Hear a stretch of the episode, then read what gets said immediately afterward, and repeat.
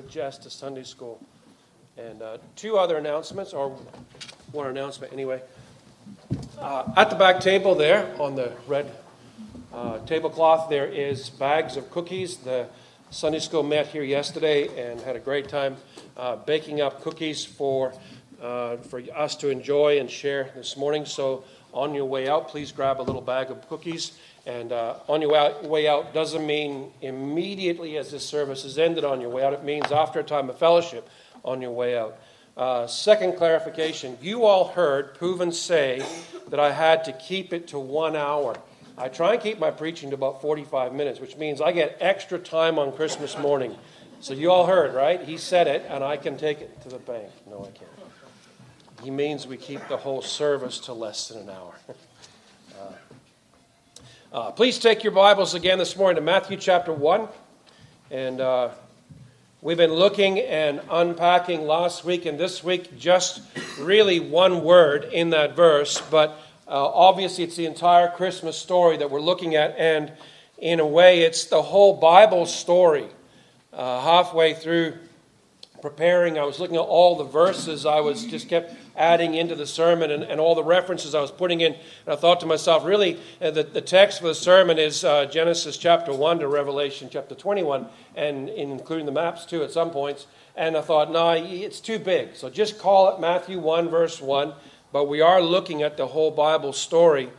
And uh, the, the text of the sermon this morning really is simply this the record of the genealogy of Jesus the Messiah, the son of David, the son of Abraham. And we are taking and looking to unpack the word Messiah. You may have the word Christ in your Bibles. Uh, Christ is the Greek, and Messiah is the Hebrew from which the Greek is translated.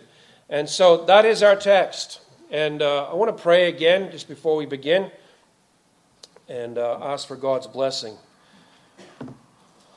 Loving Father, this morning we give thanks again for your goodness and for your grace to us. Father, we thank you for our Savior, the one who came to give us life, to rescue us from your wrath, from sin, from death, from hell, and give us eternal life. And Father, this morning we just seek your blessing and your help. Again, oh God, as, as Proven prayed, Lord, we pray that your voice would speak to every heart in the room, that we would hear what you would say to us. Father, we pray that the Holy Spirit would preach a message that I could never preach, that every heart would hear, that every mind would be able to understand and Father, our wills would be brought into submission to your word and your will, that we would believe and repent of sin and know what it is to have life and life more abundantly. Father, we ask you for your help, and we do so in the precious name of the Lord Jesus Christ. Amen and amen. Well, last week we saw that, first of all, we need a prophet. Uh, the word Christ is the word anointed, and we saw from the Old Testament that the word anointed covered three beautiful pictures of Jesus. He is the anointed prophet, the anointed priest, and the anointed king. And so we looked at our need for a prophet to come and reveal God to us. Without God's prophet coming and speaking, we will not know who God is, what God requires of us, and what we are to believe in response to God. And God, in amazing grace, has sent His prophets to speak and write His truth so that we can know God through faith and repentance. We can know ourselves. We can live in a manner that pleases God. Christ came, fulfillment of that promise representing and speaking for God to us. Secondly, we saw that we need a priest to speak for us or to represent us to God. Because our sin and our rebellion against God, we have offended and angered Him. We're now estranged and cut off from God. We need a mediator to represent us to God and God to us. And Jesus is the Christ, the anointed high priest that we all need. He came as our high priest in the order of Melchizedek, not the order of Aaron, and he offered himself as the once for all sacrifice for sin. Jesus is both God's perfect anointed prophet and God's perfect anointed high priest. He is that mediator between us and God. And at this time of year, as we all pause to celebrate and remember the birth and arrival into our world of Jesus the Christ, we want to consider, thirdly, that Jesus the Christ is the anointed King with all authority in heaven and on earth. Once you notice, you should have gotten a little, uh, I think it was a pink colored, uh, green, green colored uh, note sheet, or you can get off the email from last night to follow along if you like. Uh, first of all, Jesus is the promised king. Jesus Christ is the fulfillment of all the Old Testament promises. Beginning way back in Genesis, God made several promises regarding different persons' offspring, their descendants. In Genesis 3:15, God promised Eve that her offspring would one day crush the serpent who was Satan. She initially thought it was her firstborn son Cain, but he turned out to be the world's first murderer. But centuries later, as Christ came as that promised offspring, he was the answer to God's promises. In Genesis 22 and verses 15 to 19, God promised Abraham that because of Abraham's obedience in not withholding his son, his only son Isaac, Abraham's offspring would one day be the source and means of God's blessing to all the nations. And Christ came as that offspring. In Matthew 1, verse 1, he is the son of Abraham. And Paul says in Galatians 3 and verse 16 that Christ is that singular seed, that descendant of Abraham promised so many centuries earlier. In Genesis chapter 49 and verse 10, God promised through Jacob that Judah's offspring, the, Jacob was Judah's father, uh, one of the 12 sons of Jacob, and Judah's offspring will be the nation's king. He would hold the scepter of power to whom, and this promise goes way beyond uh, David and all those kings, to whom the peoples, plural, will owe their obedience. Jesus the Christ came as a fulfillment of that promise to Judah in Numbers 24, verses 17 and 19. You may remember the story that God promised through Balaam, who was the not so godly, donkey abusing prophet, that a star would rise from Jacob, a scepter would rise from Israel. He'll crush Moab and break the sons of Sheth. And then it says, He will exercise dominion. Jesus the Christ came as a fulfillment of that promise. In 1 Samuel 2, verses 7 to 10. In particular, verse 7 God promised through the praises of godly Hannah that he would strengthen and exalt his anointed king. It's the first mention of Messiah in, in Scripture. Centuries later, Jesus, the Christ, the Messiah, came in fulfillment of that promise.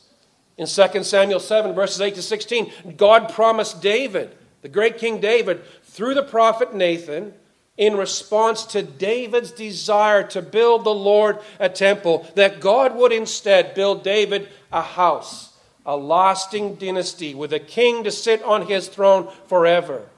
Before he died, David in 2 Samuel 23 and verse 5 described God's covenant promised to him as an everlasting covenant, ordered in all things and secure. David had absolute confidence that one day a son would come who would fulfill that promise. Psalm 89.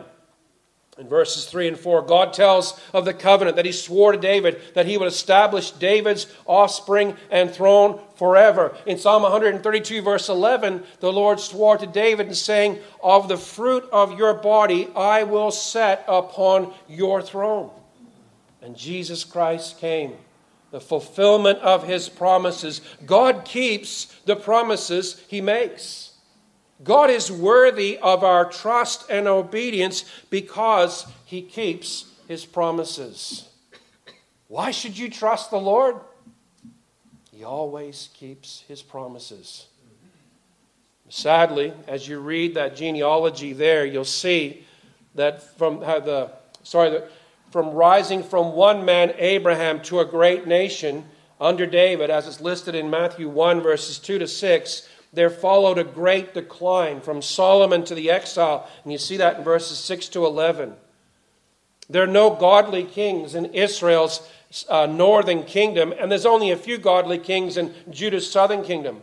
because God deals with the nation based on its king's faithfulness. And what happened was they were taken to exile because they were unfaithful people. But you know what? I was walking around yesterday in the neighborhood, and my faithful uh, letterboxing partner, Peter, was on the other side of the street, and we're putting Bibles and tracts in letterboxes and, and uh, hoping for some conversations. Didn't have very many. And I started thinking about this. God deals with his people on the basis of his king's, their king's obedience. You say, what's so significant about that? In the case of Israel, they were put into exile because of their king's unfaithfulness. But we have a king, don't we? And because of his faithfulness and his obedience to his father, we have an absolutely secure salvation. Not because I did something right, not because you guys are all lovely people. I mean, you are lovely people, don't get me wrong. But not because of that, but because the king in whom we identify with and the king in whom we trust has faithfully and perfectly and sinlessly obeyed his Father to the very end death on a cross. And so, because of our King's faithfulness, we look forward to a joyful unending eternity in His presence, rejoicing. We'll be made like Jesus. We, we can't even imagine what that will be like. Because we can't, in our context, we cannot even comprehend what it is to be sinless, or we can't even look at somebody in our physical eyesight in this room and say, ah, there he is. He's a sinless one. We'll one day be like him. No, we have to look far beyond that we have to look in the pages of Scripture to see the Lord Jesus Christ as the one who sinlessly, perfectly obeyed his Father. And because he obeyed God perfectly, God deals with us on the basis of our King's obedience. What a hope we have. Amen? That's a great hope for Christmas this year. Anyway, meanwhile, back in Israel in the Old Testament, Israel and Judah's kings weren't very faithful and obedient. And so God delivers them into a promised exile. And it must have seemed absolutely hopeless for them as they marched to exile. And apparently, their, their captors used to tease and mock them. Why don't you sing us one of the songs of Zion? Come on, get Eber on the piano and Joel on the guitar, and we'll sing one of the songs of Zion. And the people of Israel can't do it. They're so downcast and so weighed down because the city of Jerusalem is destroyed. The temple is torn down. Hundreds of thousands lie rotting in the sun. The remaining nation is taken away to exile, and it seems absolutely hopeless. But God's not finished. God made promises, and God is going to keep them. God restored a remnant back to the land. The temple and the city walls are rebuilt. The law of God is brought by Ezra and read, and the people worship. Temple worship is reestablished, but still, no Davidic king ascends to the throne for centuries. And what has happened is the offspring hopes of Eve and Abraham and Jacob and so on have become a Davidic hope, looking for that king. And the Davidic hope has grown into a messianic hope and longing, which was met and fulfilled as the New Testament opens. And the Apostle Matthew, in chapter 1, verse 1, identifies Jesus this is the one. He's come. God has kept his promises. He is David's rightful son as he traces his lineage back to David and Abraham. He is the Christ, the son of David, through whom all the nations of the earth will be blessed. Listen, beloved, the Lord our God is the faithful God. He cannot lie, He cannot make a promise and later break it. In Numbers 23 and verse 19, the Bible says, God is not a man that he should lie, nor a son of man that he should repent. Has he said, and will he not do it? Or has he spoken, and will he not make it good? And the obvious answer is, of course he will. He will keep his promises. God kept his promises. Christ is the promised king. In Matthew 2, verse 2, Jesus is the Christ born King of the Jews. In Matthew 4, verses 17 and 23, Matthew gives a summary statement of Jesus' earthly ministry. He says he was going throughout all Galilee, teaching in their synagogues and proclaiming the gospel of the kingdom and healing every kind of disease and every kind of sickness among the people. In his discourses in Matthew, Jesus taught the truths of the kingdom. In his parables, he described the kingdom. In, in his actions, he exercised his dominion as the king of all the earth. How did he do that? By healing diseases in Matthew 4, verse 24 by cleansing lepers, for example, in Matthew 8, verse 3, by raising the dead, which he states in Matthew 11 and verse 5, by rebuking and stilling storms. Uh, who ever been here in a really bad storm at sea? Any of us? Yeah, you have, yeah, in your sailing days. I haven't been in a really bad storm at sea. I've been in some bad storms around here. Uh, at home one day, we had lightning hit the middle of the ground right in our, our courtyard, and the bang was so loud it just rattled all the windows and rattled my knees together for a while, I'll tell you. And we think about storms, we have some concept. But these sailors out at sea, in a, wouldn't it be a very big boat, rocking and tossing like mad? And the Bible tells us that Jesus spoke a word and the storm stopped. He exercised dominion as the king of all the earth, stilling a storm. In Matthew 21, verses 1 to 9, Jesus rides into Jerusalem just as Solomon did in 1 Kings 1:38 on David's donkey. So Jesus rides a donkey in fulfillment of Zechariah 9 and verse 9. And he's greeted by the disciples and crowds, and they're shouting, Hosanna to the Son of David. Blessed is he who comes in the name of the Lord. Hosanna in the highest. They saw him as their fulfillment of all their expectations and hopes. And he is. And above all those ways that Jesus exercised his, his kingship, he exercised his priestly kingship by suffering and dying to deliver his people from our greatest problem, which is God's wrath against all of us. And he died to deliver us from our greatest enemies that we all face the world, the flesh, and the devil. And Jesus exercised his kingship to deliver all who repent of sin and believe the gospel.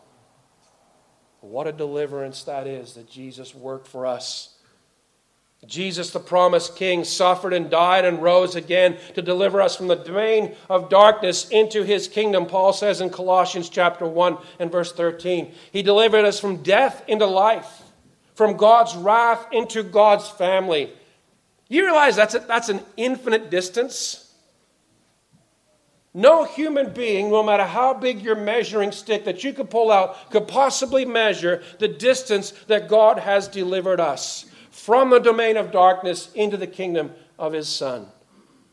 He's delivered us from sin and depravity into holiness and purity. He's delivered us from being prisoners in darkness into freedom in the light. God promised that Christ would come, and come he did. He delivered us from hopelessness to hopefulness. God promised, and he came. The Lord our God, who makes promises, keeps promises. The God who kept those promises also keeps every other promise that he has made in Scripture. Do you believe that? We know them. We even embroider them on pillows and stick them on our couches or paint them in fancy paintings and put them on our wall. We even get little bronze things made up, put on our front door about the promises of God that we believe in, quote unquote. But do we really believe those things? Listen, there is no inheritance of the blessing of God's promises up without faith in God and repentance of sin. Why did Israel not get it? Because they did not pursue it by faith. Paul says that in Romans, I believe it's Romans chapter 10. They pursued it by works of righteousness and never understood it. And God calls us all to inherit those promises through faith and repentance of sin. So Jesus is, first of all, the promised king. Secondly, Jesus is a necessary king. Now, in order to understand this, we have to go back to the day that Israel asked for a human king. It's back in 1 Samuel chapter 8. In 1 Samuel 8 and verse 15, and then verses 19 and 20, they ask Samuel, Give us a king. This is what they say to be like all the other nations, to go out before them, to fight their battles, and to judge them. And I think what they had in mind was Sam, you remember back in the days of the judges, back when Joshua and the judges were on the earth, and God raised up judges? And those judges delivered the people from all their enemies. Samuel, give us a king like that. Give us a king like all the other nations around us. And Samuel goes before the Lord. And Samuel was a man with a heart for God, and he lamented before the Lord about their requests. And this is highly significant. God says in verse 7 they've rejected me from being king over them. It's highly significant to remember that Saul is not Israel's first king. The Lord, their covenant God, is their first king. But God is gracious to his stubborn and hard hearted people. God wisely gives them a king that reflects the human choice. In 1 Samuel 9, verses 1 and 2, he's described as tall and handsome. I started, I kind of nicknamed him in my study as Too Tall Saul. He was head and shoulders over everybody else in the crowd. But God is not finished with his people. As Saul's disobedience, and you can read the story in 1 Samuel 8 and beyond as Saul's disobedience grows and God rejects him eventually from being king, God sends Samuel to anoint another one, a man after God's own heart. David, the forgotten, insignificant shepherd boy, is anointed king over the Lord's people. You fast forward to 1 Samuel 17, one of the best known, best loved stories in the Old Testament, isn't it? David and Goliath. And we all, um, before I came to know the Lord Jesus as my Savior, I acted in a play. I was very young. I played Goliath. I got to be hit on the head with a stone and fall down dead. It was a great part, I tell you. The armies of Israel lined up for battle against the Philistines. Daily, for 40 days, Goliath comes forward and he challenges the Israelites to single combat by champion. They figured out if you line up a bunch of armies and they all march together and they all wield the sword and the spear and the bow, a whole bunch of people are going to be dead. And they'll go back the next day and do the same thing over and over again till they run out of men. And then they kind of decide who gets to be king. And then someone said, Hey, I got a great idea. Instead of we wasting all this human life, let's just pick a champion, one from each side, and he'll go out and he'll represent the army, and whoever wins the, the battle wins the war. And the Philistines said, Great idea. Come on out, Goliath. And out came Goliath, this gigantic man, a tall man. Sound familiar? He's three meters tall. Who would be the most likely champion for, from Israel to fight this man? How about too tall Saul, the Israelite king, head and shoulders above everybody else? I mean, this is exactly why Israel wanted a king. We want someone to go out and fight our battles, right? But for reasons that are not too hard to guess, Saul doesn't go. Apparently, an artist uh, has painted a picture of Saul. I want to one day find this picture because I've heard it described, and it's described like this The Saul is sitting inside his tent on his throne, and he slouched right down in his throne, trying desperately to appear shorter than he really is. And the artist paints it as his maddened eyes, bloodshot eyes, staring wildly into the darkness. This is their king. This is one of the qualifications for the job. I can imagine in today's day, a delegation would go from the tribes of Israel with the contract of Saul and say, Now, King Saul, let's review your contract. Uh, clause number three says you go out and fight our enemies. Well, he's right out there. What are you doing in here? But Saul doesn't go. But God, in magnificent grace towards his people, he has already chosen and he's already prepared and he's raised up a man after his own heart to deliver his people. And David comes to the battle line. He reassures the soldiers and commanders that this Philistine will die because he has defied the armies of the living God. And David goes into battle not with the sword and the shield and the armor of King Saul, he goes with the simple implements of a shepherd. And he glorifies the Lord as he tells Goliath, The Lord will deliver you into my hand. And by God's grace and guidance, David's stone finds its mark and Goliath falls. And beloved, I want you to know the story has got nothing to do with fighting the giants in your life. It displays the need of God's people for a God sent deliverer. It displays God's provision of that need. The story serves as a promise that one day David's infinitely greater son, the God man Jesus the Christ, will come and he will defeat not merely the Philistines, but every enemy of God's people. Israel's one true king, their Lord, their covenant God, had already delivered them over and over and over again. Consider, he delivered them out of Egypt and slavery. He delivered them from Pharaoh's armies. He delivered them from the enemies in the wilderness. He delivered their enemies before them as they conquered the land of Canaan. He delivered them through the hands of the judges, men like Gideon, through whom God delivered them from the countless Moabites and their countless camels and in faithfulness to his people, God delivers them from the Philistines through David's hand. Israel needs a king to deliver them because God's people cannot fight the battles that truly matter for themselves. We all need a king, a champion, to go out into battle for us, to solve our greatest problem, which is our sin and God's wrath against us for that sin. We all need a king, a champion to defeat our three great enemies, which we all have the world, the enemies outside of us, the flesh. That's the enemy inside of us, and the devil, the unseen enemy that we all encounter. Beloved, listen.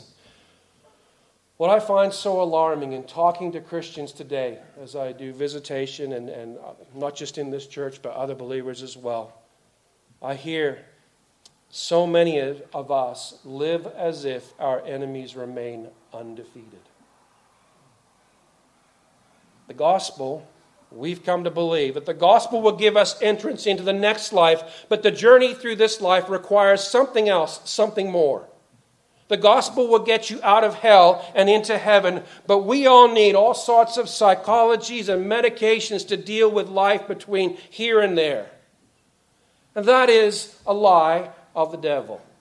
I'm sorry, but that's the truth of it. Listen, Christian, the gospel of Jesus Christ is not only the only answer to our sin problem, the gospel is also God's only answer to all our enemies. The gospel is God's sure and certain, unfailing, unfailing, non-addictive answer to depression and anxiety and despair and hopelessness and discouragement and mental health, addictions, dependencies, and so much more. And if those are your struggles, look to Christ. He will never leave you nor or fail you. I was talking with one dear sister in the Lord, and she said, She's not that old in her faith. She looked at me and she said, I learned a little while ago, it's quite simple. You simply package up those anxieties and struggles and you give them to the Lord. I thought, you know what? That's the right answer. That's exactly the answer. The, the 1 Peter 5, 6, and 7 tells us, Therefore, humble yourselves under the mighty hand of God, that he may exalt you at the proper time, casting all your anxiety on him because he cares for you. Brother and sister in Christ, I urge you, cast your burdens on the Lord, and for goodness sake, leave them there. Don't we do that? We're great at that. Oh, Lord, I got this problem, and here it is. And we go back and take it back, don't we? Listen, the gospel is the answer to all of life. We have been given a king who solved our greatest problem, who defeated it in his death on the cross. And the gospel is also the answer to every enemy we face. And we will face them again and again and again and again. And the great tragedy is so much of the world's solution for those problems only create more problems of their own. I have been thinking, and I've asked a few of you what you think. about the possibility of doing a sermon series that will go on for quite some time, perhaps, dealing with this simple thing how the gospel is God's provision for every step of life and taking up all those different things. And the overwhelming response I get is that's a good idea. We should do that. And I'll, I'll be just brutally honest because that's, that's the way I believe in doing it. I believe in preaching the gospel. I absolutely do. You, you've heard me preach it enough to know that's true. But the danger is we start to compartmentalize our lives into thinking that the gospel just has to do with eternity. My salvation from wrath and hell. But between here and there, I'm on my own. And that's the lie that the devil is spitting out. And what's happening is Christians are buying into some of these other ideas and they're being turned off and away. And before you know it, they're miles away from the God of the Bible. That's the danger. So Jesus is the Christ, the son of David, the son of Abraham. He is our prophet, our priest, and our king. And being Abraham's son, he is the source and means of God's blessings to all the nations, and that includes us. Praise the Lord. Hallelujah. Amen. We're included. Christ, our high priest, offered himself for us as the once for all sacrifice for our sin. He was the propitiating sacrifice to exhaust and remove all of God's wrath against those who believe in him and who repent of sin. Christ, our King of Kings, by our suffering, his suffering and dying and rising again, has defeated all our enemies for us. And Christ, our King, in his gospel, calls us to submit to his kingship and his authority, to turn away from all our sin, our disobeying of God, to turn towards him, to obey his commands, to live as his subjects, his kingdom subjects, and to make his kingdom known to those all around us. His kingdom message is found in the words of Matthew 4, the first reference to his preaching, and Mark 1, the first reference to his preaching in that gospel, and it's the same message repent and believe the gospel. So Jesus is the promised king, and Jesus is a necessary king. And thirdly, Jesus is the exalted king. He came born as a tiny babe in the crude shelter of a barn. He came born the King of the Jews. He came as the only Savior of the world. He came to set his people free. And as I studied, I was just awestruck again at how much the Bible has to say about our dear, precious Savior as the King. So, as I finish our time, and before we go to the Lord's table to remember the Lord, I want to finish on as high a note as I can. I want to lift our gaze to be amazed and awestruck at the greatness of our exalted Jesus. You know, the Bible gives at least eight high titles to Jesus Christ the King. I'm going to work my way through them briefly. I have given you, I think it's over 40 Bible references. Take those home, look them up. Scan through them. There's such rich things in there to feed your soul. But notice this. First of all, in Psalm 47 and verse 7, Jesus Christ is the King of all the earth. He is the creator with all authority over his creation. This land is not your. You remember that song, Woody Guthrie? This land is your land, this land is. No, that's not true. This land is his land. He owns it, He created it. It belongs to Him. He stamped His authority over every square millimeter of this earth. Secondly, in Jeremiah 10 and verse 7, it says that He is the King of the nations. There is no human being outside of His authority. To live in sin is merely to mean you're living in rebellion against God. Those who live in sin are living in rebellion, and the gospel message is a call to them to submit and return to Him. He's the King of the nations. In Micah 5, verse 2, and Matthew 27, verse 42, He is the King of Israel. He's a national king over His own people and nation. In Matthew 2, verse 2 and 27, verse 11, He is the King of the Jews. He's an ethnic king, and He's king over which ethnicity? All of them. None is outside his, the scope of his authority. Psalm 72 and verse 8 and 1 Timothy 6:15 he is the king of kings. He is the king over all other kings. He occupies the highest level of authority in existence. There is no greater higher authority than Jesus Christ our messiah our king in Isaiah 32 and verse 1 and Jeremiah 23 verses 5 and 6 he is the king of righteousness. And what does that mean it means that Jesus is always righteous, conforming to his own divine standard of moral, ethical, and legal righteousness. How do we know he's righteous? Do we compare him to some other standard? No, no. He is the standard by which he is compared and which everybody else is compared to. So if you think you're a pretty good person, good on you. Compare yourself to Jesus. It's an eye opening experience. It's true. He always is right. He always does right. He suffered and died so that we who believe will be declared right in His sight. What gives us hope? What calms our fears and our anxieties? What calms us as we go to sleep at night and we are all facing a level of unknown?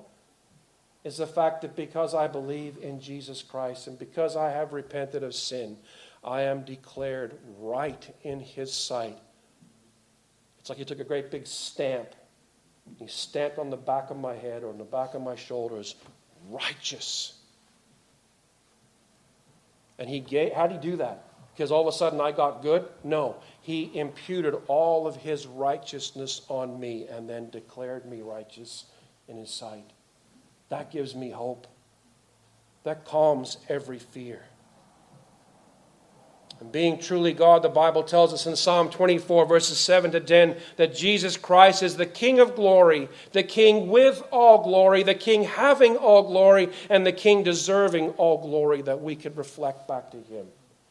That's what worship is, brothers and sisters. Is standing here and reflecting back to God in the voice that we sing and the voice of prayer and the hearts that rise up in praise to God is to reflect back to Him His glory. But it goes further. The Bible also gives us Jesus' descriptions of the type of king he truly is. He is, first of all, the exalted king. He's lofty and exalted. In Isaiah chapter 6 and verse 1, he's raised up and seated in heavenly places in Ephesians 1, verses 20 and 22. And he has a name that's above every other name. The Bible tells us so that at the name of Jesus, every knee will bow of those who are in heaven, on earth, and under the earth, and that every tongue will confess that Jesus Christ is Lord to the glory of God the Father. That's an exalted position. If we're lucky, we might get two out of ten to say, hey, you know, Jimmy Joey over there, he's a pretty cool guy. But when you recognize that every single voice, every single knee will declare that He is Lord, even those in hell will lift up their voices and declare, He is Lord, and we're wrong. Nobody will go to hell saying we don't deserve to be here. They'll all go to hell saying, I deserve this and nothing else. He's exalted. He's also the enthroned king. He's enthroned eternally in Psalm 45, verses 3 to 7. He's enthroned over all the nations in Psalm 18 and verse 43. He's enthroned among his enemies in Psalm 110 and verse 2. And he will be enthroned in Zion and Jerusalem in Psalm 2 and verse 6. He is the enthroned king, ruling and reigning. reigning. Meaning what? Meaning that He rules in my life. He reigns as King over me right now. If you're a believer in Jesus Christ, you are brought into submission to Him as your sovereign Lord. Obedience isn't a, well, you know, give it some thought maybe and you know, just pray about it and maybe see in a few days if I feel like doing it. No, it's not that way at all. Obedience is now because He is the King. He's a shepherding King. You know one of the things I love about the Lord Jesus? Is pardon the long word, the juxtaposition of two almost extremely, infinitely opposite ideas that come together beautifully, perfectly, and harmoniously in the Lord Jesus Christ. He's the King of glory, He's also a humble King. He's the King of all the heavens and all the earth, and He is a shepherding King. Just like David, the forgotten, insignificant shepherd boy that was crowned as king. So Jesus rests and feeds and waters and leads and restores and guides his flock in his paths of righteousness for the sake, the glory of his name. He is the shepherd who never leaves us nor forsakes us, even in the darkest of valleys. How can he possibly tell us, Cast all your anxieties on me? Because he's walking right beside us. In every valley we go through, He is there every step of the way. He will see you through, Christian. Jesus is a priestly king in Zechariah 6:13, building the temple of the Lord and reigning as priest on his throne. He is both king and priest in Zechariah 6 and uh, Revelation 19 is the faithful and true king seated on a white horse judging and waging war. And he's also in Zechariah 9, verse 9, a humble king. He was born in a manger, he was raised in obscurity. obscurity. He ministered in gentleness and humility. He rode into Jerusalem on a donkey. He was rejected and delivered over to his enemies. He was scourged and crucified to the sound of man, his creatures mocking and jeering him. And yet he pleaded for his Father to forgive those who so cruelly treated him. He came as a humble king, but make no mistake, Jesus is also a conquering king. Coming back in Revelation 6 and verse 2 and 17 and verse 14, riding a great white horse to conquer and overcome with his faithful, called, and chosen people. And finally, Jesus is the judging king. He will sit in righteous, perfect judgment of all the nations. 2 Timothy 2, verses 4 to 8. Oh, beloved, listen, there is no God like the Lord our God. Amen? Our problem, one of our many problems, put that way, is our view of God is simply too small. We're like the world around us who likes to think of Jesus as a little baby in a manger instead of a king, first on a cross and then crowned and on a throne. That's our God. There is no king like our king. He came to deliver us, his people, from our greatest problem, which is sin and the wrath of God that we face. He calls us, you and I, to repent of sin and believe the gospel. And the simple question for us today is will you do that? Will you repent of sin and believe the gospel? Because to refuse to repent is disobedience to the King of heaven. And to refuse to believe the gospel is likewise disobedience to the King of heaven, to God Himself. He came to deliver us, His people, from our enemies, the enemies that we all face. He came to call us and bring us into His kingdom, and He remains with us in the presence of His Holy Spirit to continue with us to the very end of the journey of this Christian life. He is, as Matthew says, He is the Christ, the anointed prophet of God. Question, like I asked last week, is are we listening and are we obeying? He is the Christ, the anointed high priest who is God. And the question is are we trusting in him and his sacrifice on our behalf? And finally, he is the Christ, the anointed king who is God. And the question before us is are we submitting to his kingly rule over our lives? Are we allowing him to not only save us for eternity, but also to deliver us from, from and through the problems of this life. That's the message. If I could say it a different way, come and worship the King. Come and worship.